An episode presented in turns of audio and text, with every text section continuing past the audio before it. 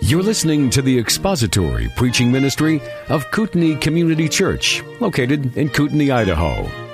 We pray that Christ is exalted and your spirit is blessed by the teaching of God's Word. For more information about Kootenai Church, please visit us online at kootenaichurch.org.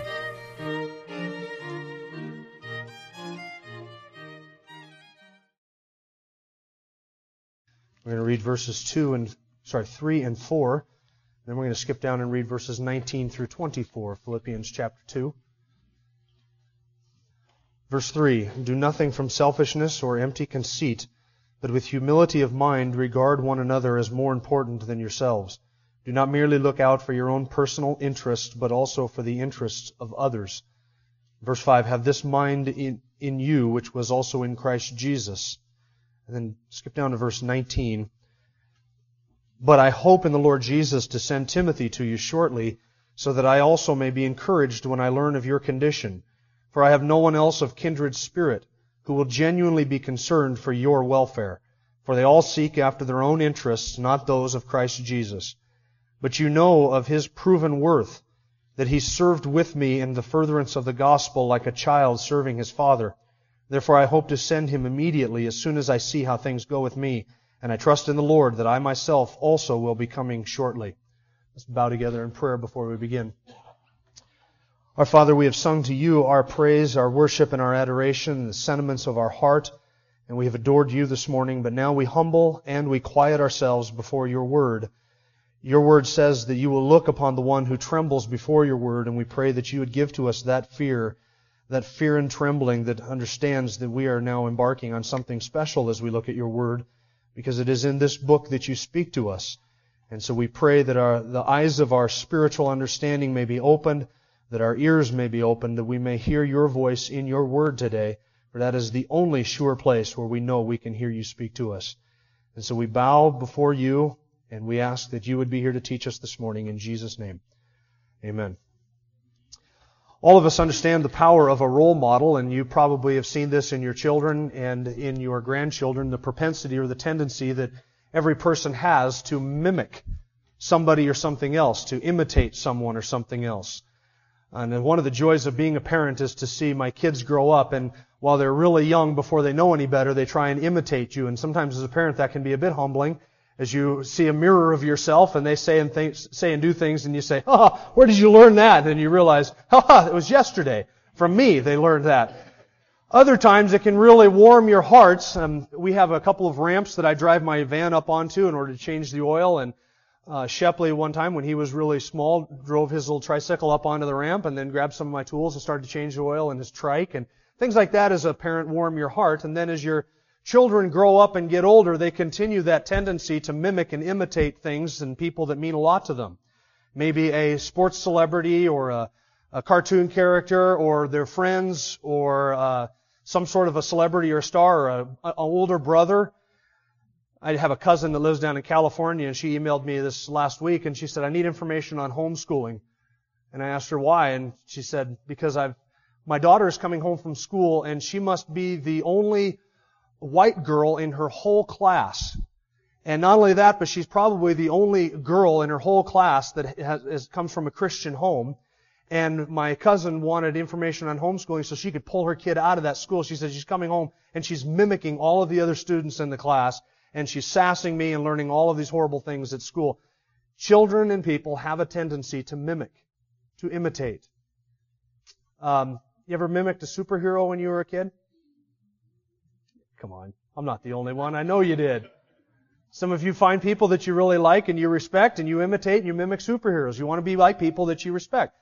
The Lord understands that we are geared to mimic and to imitate. And the Lord has accommodated that in scripture by giving us good examples of men whose faith we are told to imitate and to follow after.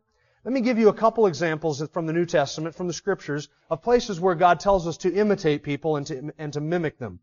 1 Thessalonians chapter 1 verse 6, Paul says to the Thessalonians, you also became imitators of us. And that was a compliment, by the way. You became imitators of us and of the Lord. 1 Thessalonians 2, 10 through 14, you were witnesses, and so is God, how devoutly and uprightly and blamelessly we behaved towards you believers. For you, brethren, became imitators of the churches of God in Christ. 2 Thessalonians 3 7. You yourselves know how you ought to follow our example. 2 Thessalonians 3 9. Not because we do not have the right to this, but in order to offer ourselves as a model for you that you would follow our example. And then Paul actually told Timothy to be the type of man that others would be willing and able to imitate and follow as an example. 1 Timothy chapter 4 verse 12. Let no one look down on your youthfulness, but rather in speech and in conduct and in love and in faith, show yourself an example of those who believe. 1 Corinthians 4:16, Paul says, "I exhort you be imitators of me." And again to the Corinthians, who by the way desperately needed a good role model. 1 Corinthians 11 verse 1, Paul says, "Be imitators of me just as I am of Christ." And Paul wasn't the only one. There are other writers of the New Testament. Hebrews 13 verse 7. Remember those who led you who spoke the word of God to you, and considering the result of their conduct, imitate their faith. And then Peter writes to his readers, and he says that elders are to serve among the flock, proving to be examples to the flock. Friends, you and I can have good examples or bad examples, good role models or bad role models. We can imitate good men or we can imitate bad men. And scripture gives us examples from bad men that we might learn from their examples and not follow after them and not repeat their mistakes. And Scripture gives us examples of good men and tells us that we ought to follow after them and imitate them and follow their example. So the Lord knows that we have the ability and the propensity and the tendency as human beings to imitate people. There's nothing wrong with imitating somebody or following somebody's example or trying to be just like somebody else. The question is, whom or what are you imitating? Is it good or is it bad? You say, what does all of this, imitating and role model and examples and all of that have to do with Philippians chapter 2? Where Paul told us in Philippians chapter 2 verses 3 and 4, do nothing from selfishness or empty conceit, but in lowliness of mind esteem others as more important than yourselves. Don't look out just for your own personal interests, but also for the interests of others. Then Paul goes on to give us four examples of that type of mind which was in Christ Jesus. Jesus himself being the first example of that. That's a man whose whose conduct and whose behavior and whose attitude is worthy of our example, worthy of our imitation. Then Paul gives us a second one himself in verses 17 and 18. And we looked at that last week. He says, I'm willing to be poured out as a drink offering upon the sacrifice and service of your faith. I'm willing to be made nothing just so that you, could what you offer to God might be pleasing. That was the looking out for their interests ahead of his own. Then there are two more examples that Paul gives us in Philippians chapter 2 before we get to the end of the chapter. The first is this, well, this third, two more examples. The first of the two, the third of the four, is Timothy in verses 19 through 24. And then the fourth and final example is Epaphroditus later on in the chapter. Today we're going to be looking at Timothy. But here's something interesting about the verses that I just read to you, 19 through 24. If you look at verse 19 and look at it in your Bibles, Paul says, I hope in the Lord Jesus to send Timothy to you shortly so that I may also be encouraged when I learn of your condition. Now the information about Timothy contained in verses 20 to 22 is sandwiched between these two passages, verse 19 at the front and verse 23 and 24 at the back, sandwiched between these two passages that have to do with Paul's traveling plans, his plan to send Timothy, his own plan to visit them. And in the middle of all of that, he talks about Timothy. Now we're going to come back to Timothy, but verses 19 and 23 and 24 give us sort of a backstory, a little bit of information and background, and we're going to look at that first, and then we're going to come back to these three characteristics that I want you to note about Timothy, where Timothy evidenced this mind of Christ that looks out for the interests of others and not just themselves. So let's look at verse 19. We're going to look at some of the backstory. Paul writes, I hope in the Lord Jesus. That's another way of saying, if the Lord wills. The term hope, and usually in scripture means a confidence or a confident expectation, Oftentimes, Paul will use it in reference to his travel plans. I hope to come to you. I hope to do this. Things that he was planning to do, but he didn't know if that was the Lord's will for him to do that or not. He didn't have any kind of red bat phone connection to the Lord where the Lord whispered in his ear, here's where you're going next and here's what you're doing. And although the apostle Paul did at times get special divine guidance, we saw this in the book of Acts, they were in extraordinary situations, but for the most part, listen, the apostles made decisions just like you and I have to make decisions we look at the situation, we look at our circumstances, we apply biblical principles, apply biblical wisdom to the situation, make a decision and commit it to the Lord, trusting that if it's His will, it'll come to pass. And if it comes to pass, it was His will. And we look at it that way. And that's what Paul is saying. If this is the Lord's will, here are my, here are my intentions. But Paul knows, which is why he says, I hope in the Lord. Paul knows that all of his plans are subject to divine approval. In other words, I may plan this to the Philippians, but if the Lord does not will this, if the Lord Jesus does not want to bring this to pass, then this isn't going to happen. But he says to the Philippians, here's what I'm planning on doing. I'm planning on sending Timothy to you very shortly. So that was his desire. His desire was to send Timothy. And Paul tells us the reason why he was sending Timothy. Look at the last half of verse 19. So that I may also be encouraged when I learn of your condition. Now Paul was going to stay in Rome, and he was going to send Timothy to him. Now you saw at the end of book, the book of Acts, and see if you remember this if you were here for Acts. When Paul left Caesarea and he traveled to Rome on board the ship, you remember the train wreck or, well, nearly a sh- shipwreck that was. That's a better way of describing. You remember the shipwreck that that was, the disaster that that voyage was? Who was with Paul on the journey from Caesarea to Rome? There were two men. Do you remember who they were? Dr. Luke was one of them, and Aristarchus was the second. Now, by the time Paul writes Philippians, two years after he's arrived in the city of Rome, he's under house arrest for two years. Philippians is written toward the end of that two-year time period. Now all of a sudden, Paul has other men with him, like Timothy. Now it may be that Timothy went ahead of Paul to Rome. It may be that Timothy came later on. But by the time Paul writes uh, Philippians, Timothy is with him in Rome. So he's with Paul there. He's serving with Paul there. The, the letters that Paul writes from the city of Rome mention Timothy, like the book of Colossians and Philemon, for instance, mention Timothy. So Timothy is there with Paul in Rome, although he didn't travel with him from Caesarea. And Paul's intention is that he would send Timothy to Philippi, because Philippi had sent Epaphroditus to him. We're going to see this in chapter 4. Epaphroditus had come with a gift to Paul. And Paul's writing Philippians, which is a thank you letter. Thank you for your gift. We're going to get to that in chapter 4. Paul's a very long-winded guy, almost as long-winded as I am. So it takes him all the way till chapter 4 before he finally says, look, thanks for the gift that you sent at the hand of Epaphroditus. And as he's sending back this letter, he's going to send it back, I think, through Epaphroditus. You'll see that next week. But in the meantime, he's going to send Timothy there because he wants to encourage the Philippians. And Timothy would be able to go to the Philippian church and say to them, here's how things are going with Paul.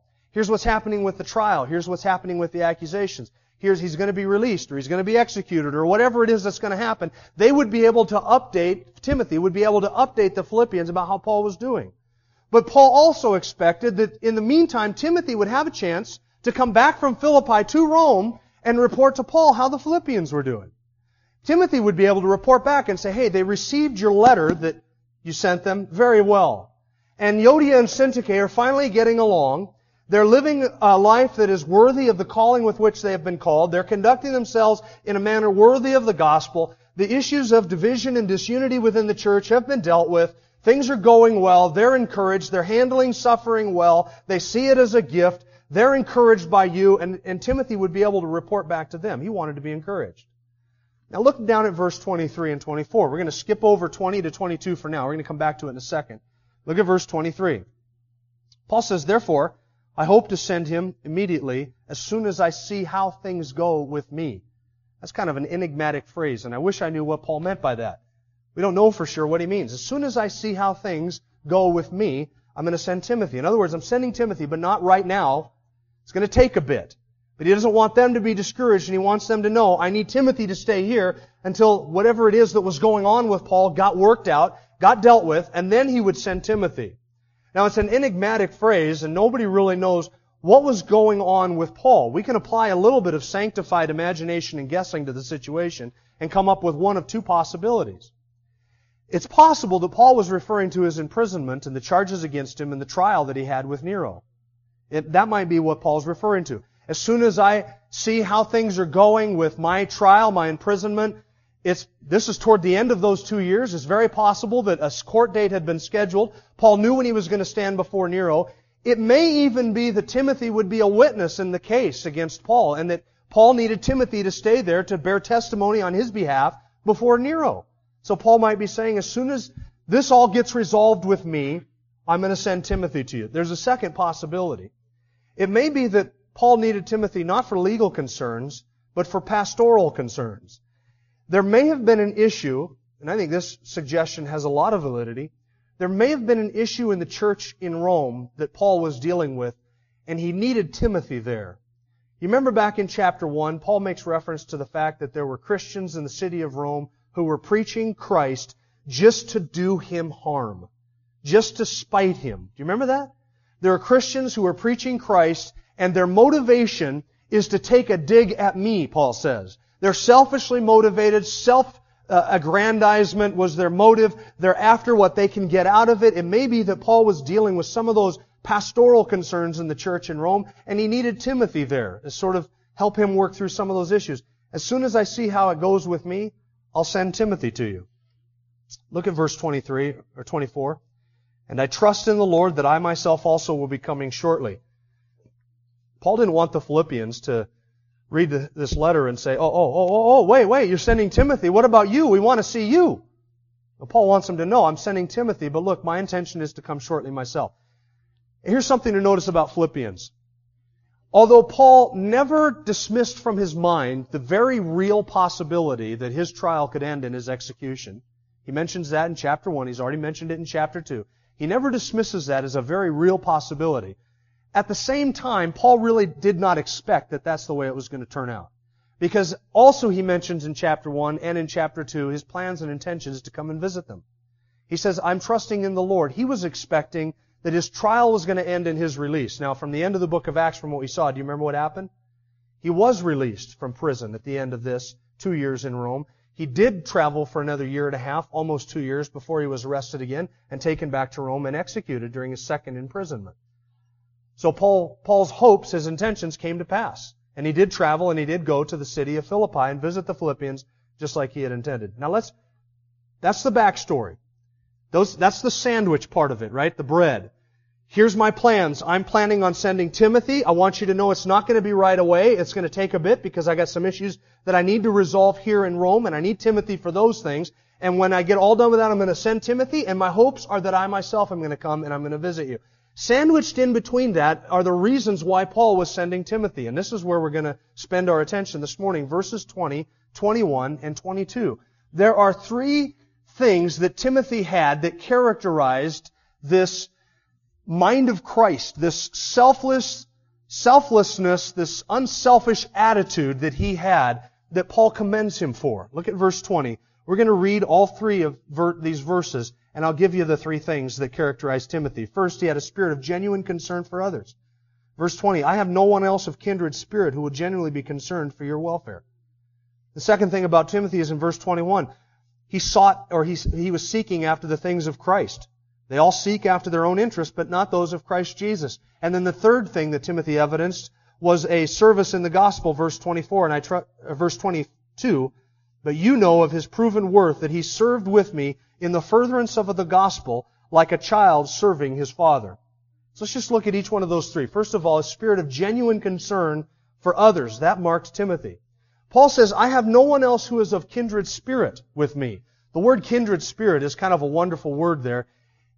Isosukos is the word. Iso meaning equal, as in isometer. Iso, let's try another one. Isometric, isosceles equal, and then sukos is the word for soul. Paul says, Timothy, I have no one else who is equal souled with me. That's the word kindred spirit. It's only used once in all the New Testament. And it's used here of Timothy by Paul. Now that's quite a compliment, is it not?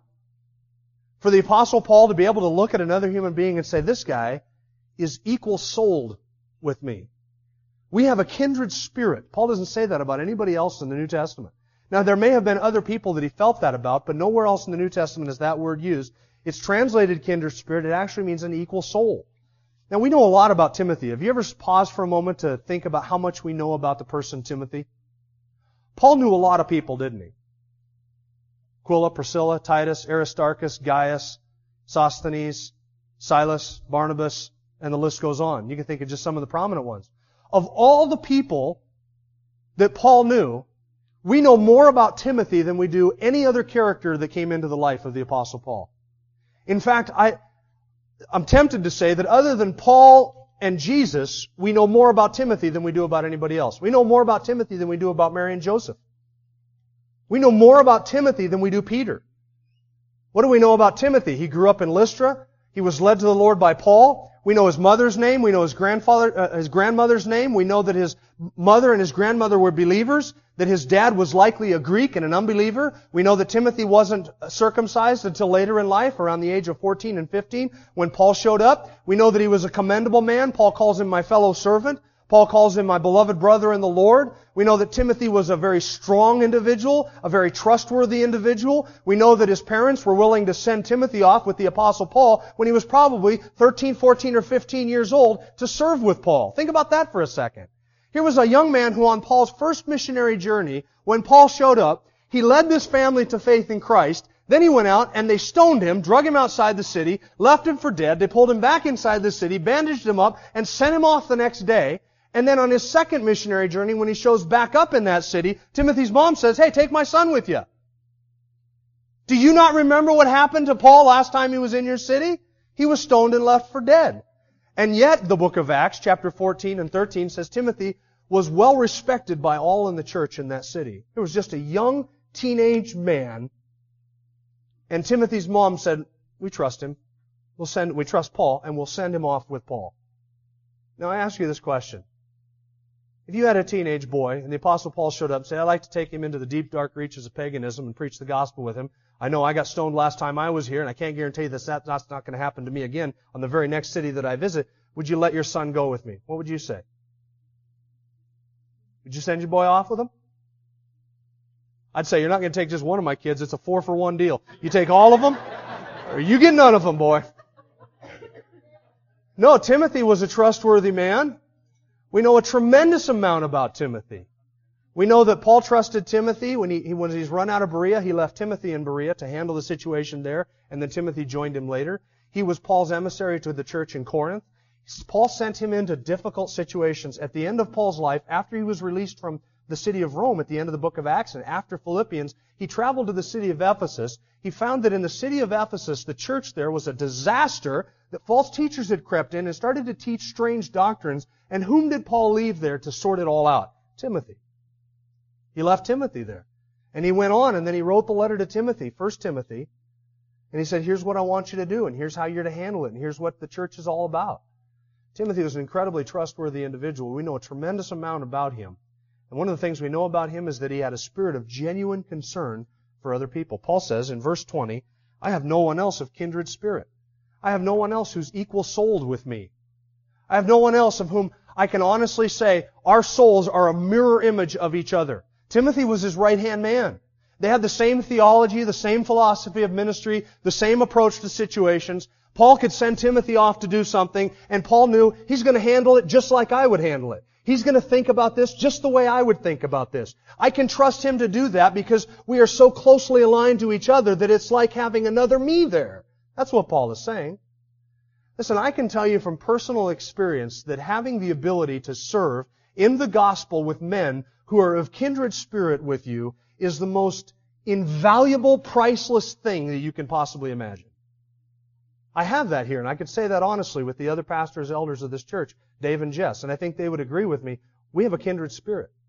In fact, the very first time that I sat down and I talked with Jess, after he had been attending here for about a month, he called me up and he asked if he could come and sit down in my office and talk with me. So he did. We spent about two, two and a half hours just talking about everything you can possibly imagine. All the details, philosophy, theology, everything you can possibly imagine. And we got to the end of it all and he said, you know, I sense that we have a real kindred spirit. And that's true, and I found it to be true over the course of time. The best friendships that I have ever forged, I have forged with men and women serving alongside of them, striving together for the faith of the gospel. The kindred spirit.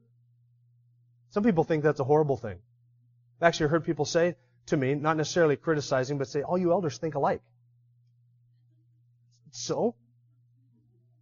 Yeah, we do. Is that a bad thing? I don't think it's a, we don't think alike. Dave's a Raiders fan. I'm no Raiders fan. We don't think alike on everything, but issues of truth we do think alike. And I can honestly say to you, serving with men who are of kindred spirit is one of the most valuable, priceless things I have ever experienced in my life. Because I know that no matter what happens, you can go to any one of the three of us and you will get the same response, the same treatment, the same thing. You're not going to go and say, well, he thinks this and he thinks that and he's doing this and they're all different. That's not the way it is. That's the what you got with Timothy and Paul. You went to Timothy, you went to Paul. Didn't matter. Isosukos. Same soul. Same soul. Kindred spirit. It's a valuable thing. It's an incredibly valuable thing. And they're not the only ones that I have a kindred spirit with. There's other men, there's other friends. I have deep friendships with men. You probably have friendships like that where you have a kindred spirit. You just know that just equal soul. This is a person that's like out of the same cookie cutter that I am. That was the type of person that Timothy was with Paul. And this is one of the greatest compliments that Paul could have paid Timothy.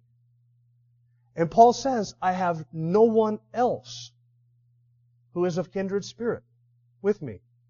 And then look what he says. He will genuinely be concerned for your welfare. Paul says, I have nobody else with me who will genuinely be concerned for your welfare. The word concerned there could be used positively or negatively. Sometimes it was used in the New Testament to speak of somebody being worried about financial problems or health problems or poverty or hunger or things like that. As in, don't be concerned and don't be worried. It was used in that negative sense. But Paul uses it here in a positive sense to speak of somebody's not anxiety and not worry, but honest concern for another human being and an individual. Paul knew, and this is what made Timothy and Paul so much alike, Paul knew that he could send Timothy to Philippi, and Timothy, just like Paul, would be concerned for their interests. And there was nobody else that Paul had available to send. That's stunning, isn't it? There was nobody else that Paul had available to send to Philippi. I have one, it's Timothy. I have no one else. And that's why Paul says, I can't get rid of him now. As soon as everything gets go, as soon as I find out how everything goes with me, then I'll send, as soon as I can dispatch or, or get rid of Timothy and let him go, I will. But Paul needed him. Why? Isosukos. Kindred spirit. I need him here for this. What I'm going through, whatever he was dealing with, he needed Timothy and he couldn't let go of him. But when he could, he would send Timothy because he knew he was a perfect emissary, a perfect substitute for Paul. His genuine, his spirit of genuine concern for other people. Look at the second characteristic. His seeking after the things of Christ in verse 21. And this actually describes a little bit about Timothy. This sort of explains what's in verse 20. For all seek after their own interests, not those of Christ Jesus. That's a bit stunning, isn't it? That's kind of a sweeping condemnation, is it not? All of them, some people try and translate it and take it in the sense of some of them or many of them. No, no Paul says all of them seek after their own interests and not those of Christ Jesus. That seems a bit harsh for Paul to say of everybody that was with him. For instance, is Paul there describing Dr. Luke and Aristarchus and Titus and Epaphroditus? Is he describing those men when he says all? Some people have tried to get around this by saying, well, Paul, this is just an, an emotional hyperbole. He's just overstating the case, and this is how he feels about people, and and it's sort of, you caught him in a weak moment and he's just sort of slamming everybody who's involved in gospel ministry. It's just an overstatement. I don't think that's the case. Nor do I think that the apostle Paul here is just simply expressing his loneliness and his feelings of isolation and how he felt in this situation. I don't think that's the case. But nor do I think that the apostle Paul is condemning everybody who had been involved in gospel ministry with him, who are with him in Rome. Who is Paul describing? Let me give you three observations that will sort of help put this in perspective. Number one, you and I, we do not know who was with Paul when he wrote this. He doesn't send greetings to the church in Philippi from Dr. Luke or from Aristarchus, just from Timothy. So it strikes me that it was probably just Timothy of all of his faithful companions who were with him at the moment when he was writing this.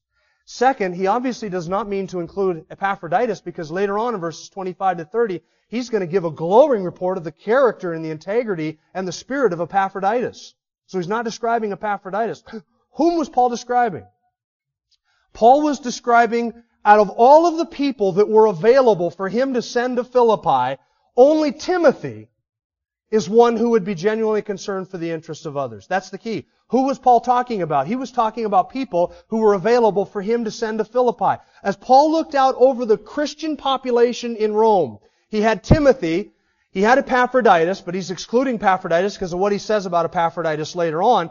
But he didn't have Dr. Luke, he didn't have Aristarchus, or Paul would have sent greetings from them. Whom did he have? He had Timothy, and he had all of the other Christians in Rome. Many of those Christians, we know, when they preached Christ, they preached Christ simply for the sake of taking a shot at the Apostle Paul.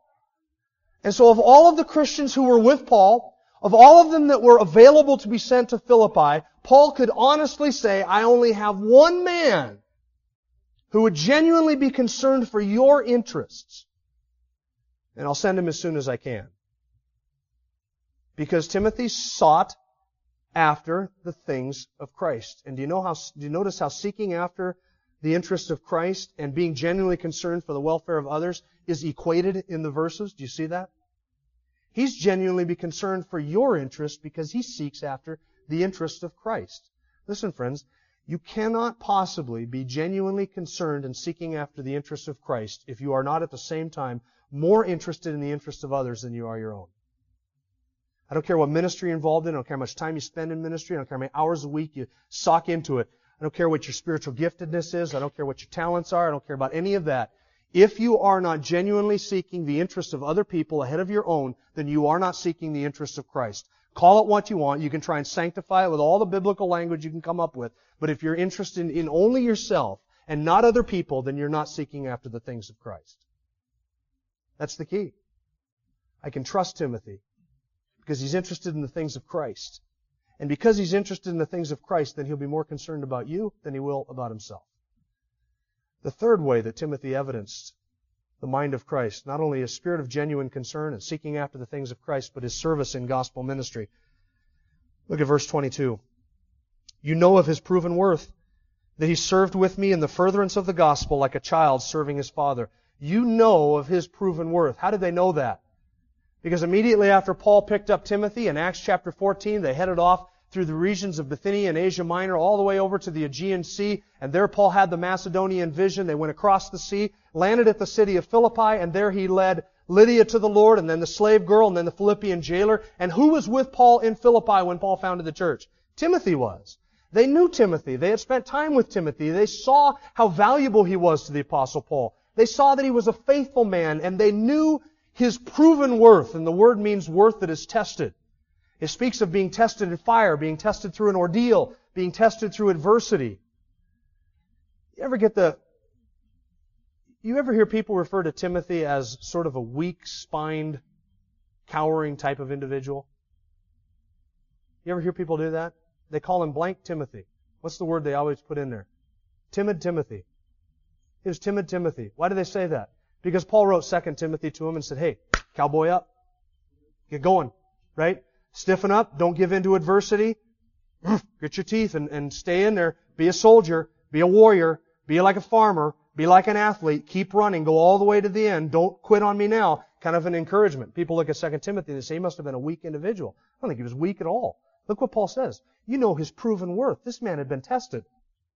Timothy is the polar opposite of John Mark. Remember John Mark? Right? Little trot across the island of Cyprus, hit the sea, land in Pamphylia, look up at those mountains, say, see, I'm going home. Mama's bed is more comfortable than this. I like the warm food and all of that that you've been serving up. But I'm not in for this adversity. And John Mark bailed and went back to his mom in Jerusalem. Timothy was just the opposite. Timothy never once left Paul's side. All of the adversity, the time spent in the prison in in the city of Philippi. All of the beatings, all of the whippings, all of the shipwrecks and everything. Timothy was right there by Paul, and Paul says, you know of his tested and proven worth. How he served with me in the gospel like a father with his son. And the father-son analogy not only speaks of the fact that Paul led Timothy to the Lord, but it's more than that. It describes for us that intimate relationship that existed between Paul and Timothy. And it's not that Timothy served Paul. Timothy served Christ with Paul, like a father serving with his son, as peers, as equals. Paul the elder, Timothy the younger, Paul the, the teacher, Timothy the student, but serving together as co-laborers side by side, hand in hand in the purpose of the gospel. And you look at the life of the apostle Paul and you notice, you know, Try that again. You look at the life of the apostle Paul and you know what you notice in Paul? What you see in Paul is this primary priority of the commitment to the gospel of Jesus Christ. It was all about preaching and defending the truth for Paul. And every time God gave him a platform, he preached the gospel. He preached Christ. It was all about the gospel for Paul. Paul was not a political revolutionary who was trying to get Christians elected to office. The apostle Paul was not a social revolutionary. He was trying to do away with pornography and slavery and gambling and drinking and curb every social evil. He was not trying to make Christians or pagans act like Christians and be more moral. Paul wasn't about any of those things. This one thing I do, Paul says. It's all about the gospel preaching the gospel. That's all Paul wanted to do. That's all Paul ever did. That's what Paul looked for. Every opportunity he opened his mouth, it was to share the truth of the gospel so that those who God had chosen might come to faith in Jesus Christ and, get, with that gain eternal glory. That's all Paul wanted. It was all about the gospel, and Timothy learned that. And he served with Paul, and Paul could say in Rome, in the book of Philippians, we're equal souled. We have the same soul the same priorities, the same focus, the same vision, the same intentions. We have served together for the furtherance of the gospel. And Timothy picked all of that up from me, Paul could say. By the time Paul writes this, Timothy is probably in his late 20s, maybe early 30s. He's been with Paul as a constant companion for about 10 years by the time Paul wrote this in Rome. He's his closest friend. Let me just wrap all of this up with two sort of observations and, and applications from the whole passage in general. Here it is. First, this spirit of genuine, selfless concern for others ahead of your own is a rare commodity even in the best of Christian circles. It is a rare commodity even in the best of Christian circles. Here is the apostle Paul. And of all of the people that he knew who were around him, he could say what? I got one guy. I got one man that I can trust to do this. Hanging around the apostle Paul would be what I would consider the best of Christian circles. Right? If you could, if you could move in any Christian circle, that would be the best one to be in. And yet, even around Paul, even in the best of circumstances, in the best of circles, it's a rare commodity. Friends, this is, selflessness is not something that comes easy to us, is it? No, even when we purpose to do it, we find ourselves, without even thinking about it, stepping into things and acting in ways that are very self-seeking and self-serving and very self-oriented and doing it all for ourselves. It's a rare commodity even within the best of Christian circles. I ask you, do you have it? Do, do people know you as somebody who seeks after the interests of others ahead of their own? Would Paul be able to give this type of description of you or of me? Second, and I'm not trying to discourage you or depress you or anything like that. Second, even though, friends, that it is a rare commodity, it is an essential character quality for effective Christian life and service. It's essential. Paul is looking for a man to send to Philippi. I want you to go there. I want you to be concerned about them, and I want to, I want you to go there and encourage them. What does he look for? What is the one thing he ta- says about Timothy? He's selfless. Do you notice what Paul doesn't say?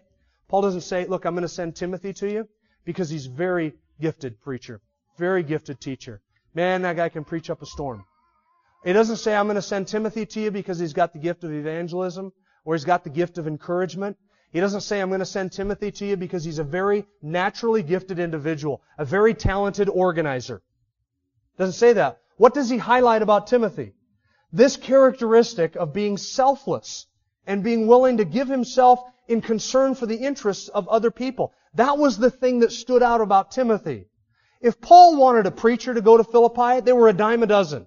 He could go out onto the streets of Rome and pull in one of these men who were preaching out there out of selfish ambition and vain conceit. He could have sent them off to Philippi. If Paul wanted a businessman, a CEO, an administrator, an organizer, they were a dime a dozen in Rome. If he just wanted an average Christian who had the gift of encouragement, he could have sent them off to Rome but he doesn't. The one thing that Paul is looking for is what? Selflessness. I want an unselfish man. If I'm going to send somebody on my behalf, he has to be a faithful man and an unselfish man, genuinely concerned for the interests of other people. That was the essential character quality that Paul was looking for. Listen, friends, the churches in our country, and I speak in general now, churches are filled with pastors who are great orators, wonderful gifted communicators, great PowerPoint presenter guys, uh, uh, uh, excellent entertainers, wonderful CEOs, program directors, administrators, wonderful program runners. But look, get, get rid of all of that and just give us Timothy's. Do any of those things matter to Paul? None of those things matter to Paul. I'm looking for a man. I want somebody who's unselfish. Down to one, that's Timothy. And I'll send Timothy. Do you think your spiritual gift makes you spanky? You think your good looks value make you valuable? Full head of hair makes you valuable? Right? You think that your natural abilities and your natural skills make you spanky and valuable in the sight of God? Friends, you can keep all of that. Just give me unselfishness. Just if we could work out our own salvation with fear and trembling to the point where that becomes the priority, give me the mind and the heart of Christ so that I do nothing out of selfishness and empty conceit. Make me like Timothy, regardless of the spiritual gift. Forget the natural talents and ability. Forget the good looks. Forget the physical stamina. Forget the intellect and the knowledge and the wisdom and all of that. Just give us an unselfish man. Isn't that what we want? Isn't that what we need? Of all of the people hanging around the apostle Paul, Paul says, I want, I need to send somebody to you. I got one guy, Timothy. You're going to have to wait for him, but when he shows up, it'll be worth the wait. Because he's unselfish. Paul knew it was better to send nobody than to send a faithless man or a selfish man. Better to send nobody than to send somebody selfish. So he says you're going to have to wait for him, but once he comes, you'll find out that it's worth the wait. Now there is a fourth example that Paul gives us of somebody who modeled the mind of Christ, this selfless attitude. And his name is Epaphroditus. It's mentioned in verses 25 through 30, and we're going to look at Epaphroditus next week. Let's pray together. Our Father, we do ask that you would create in us a clean heart. We confess before you that we are selfish people. We are self-seeking. We are self-aggrandizing. We do everything for self. We love ourselves far too much. And Lord, we ask that you would convict us again and create in us a heart that desires the interests of others ahead of our own, that is selfless and not selfish. And God, we repent of that and pray that you would make us like Timothy, genuinely concerned for the interests of others and that we might value nothing else like we might value having the mind of Christ in us, that we might be conformed to His image. We do ask this in Jesus' name. Amen. Thank you for listening to the latest podcast from Kootenai Church. If you'd like to learn more about Kootenai Church or to donate to our church ministry, you can do so online by visiting kootenaichurch.org. We hope you enjoyed this podcast and pray you'll join us again next time. Once again, thank you for listening.